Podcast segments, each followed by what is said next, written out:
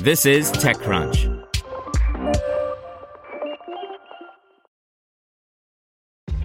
This episode is brought to you by ShipStation. You know, some things take a lot of work, like sending little robots to far off distant planets. And just as that's challenging, so too is running a successful e commerce business, especially when there's so much to do. So I want to introduce you all to ShipStation. Now, I love using ShipStation because of its easy to use dashboard, which makes managing orders and printing labels a breeze and super smooth. Oh, and the customer service is just out of this world.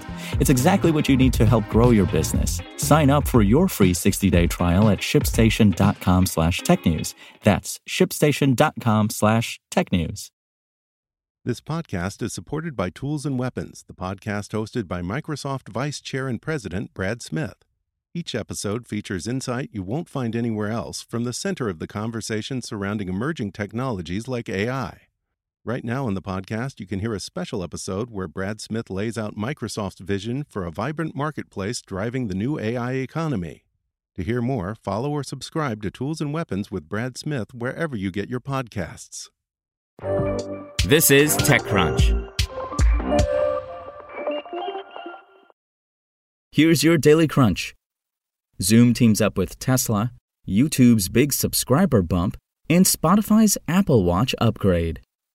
Zoom is working with Tesla to bring video conferencing into its vehicles. The announcement made at the 2022 Zoomtopia conference was light on details, but according to Zoom's group product manager, the video conferencing feature will come standard on all new Tesla models soon. Tesla has continued to add features to its infotainment system designed to entertain its driver or passengers while sitting parked, likely at an EV charger. Its vehicles, all of which have large touchscreen displays, can stream Netflix and YouTube, has karaoke, and offers a host of video games.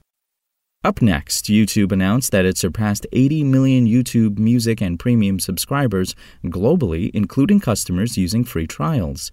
The year over year increase of 30 million subscribers is noteworthy and puts the company on track to becoming one of the top streaming music providers.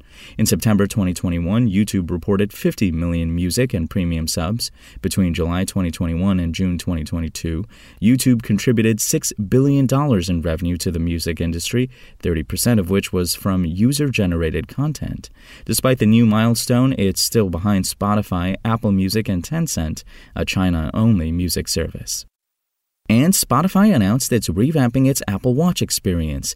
The new version of the small screen streaming app has been redesigned to make it easier for users to find the music or podcasts they want to hear from the Your Library section, as well as catch up with the latest podcast episodes, download playlists for offline listening, and more. Overall, the app has also been updated with larger artwork and smoother animations, making it feel more like a sized down version of the Spotify mobile app rather than the text heavy experience it was previously. First launched in 2018, the Spotify app for Apple Watch has been through a few iterations over the years. Notably, it gained standalone streaming support two years ago, making it a more useful streaming companion for on the go listening. You'll notice the updated app now is more colorful thanks to the large artwork, and the titles are easier to read in its new layout. Now let's see what's going on in the world of startups. Notifi, a communication infrastructure platform for Web3, said it has raised $10 million in an oversubscribed seed funding, bringing its total funding to $12.5 million.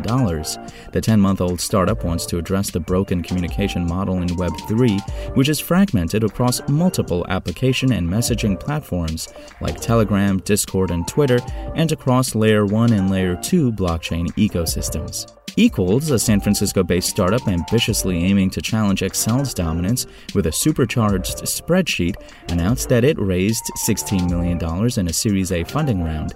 Equals claims its spreadsheet is one of the few with built in connections to databases, versioning, and collaboration features. And Beekeeper, a platform for businesses to engage with frontline workers, has raised $50 million in a Series C round of funding. Founded out of Switzerland in 2011, Beekeeper targets the estimated 80% of the global deskless workforce who don't work from a fixed office based location, spanning hospitality, retail, manufacturing, logistics, and healthcare, among other industries. That's all for today. For more from TechCrunch, go to TechCrunch.com.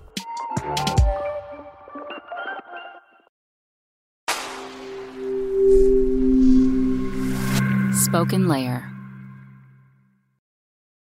Want to learn how you can make smarter decisions with your money? Well, I've got the podcast for you. I'm Sean Pyles, and I host NerdWallet's Smart Money Podcast. Our show features our team of nerds, personal finance experts in credit cards, banking, investing, and more. And they'll help you make the most of your money while cutting through the clutter and misinformation in today's world of personal finance. You'll get clarity on strategies to help you build your wealth, invest wisely, shop for financial products, and plan for major life events. Listen to NerdWallet's Smart Money Podcast wherever you get your podcasts.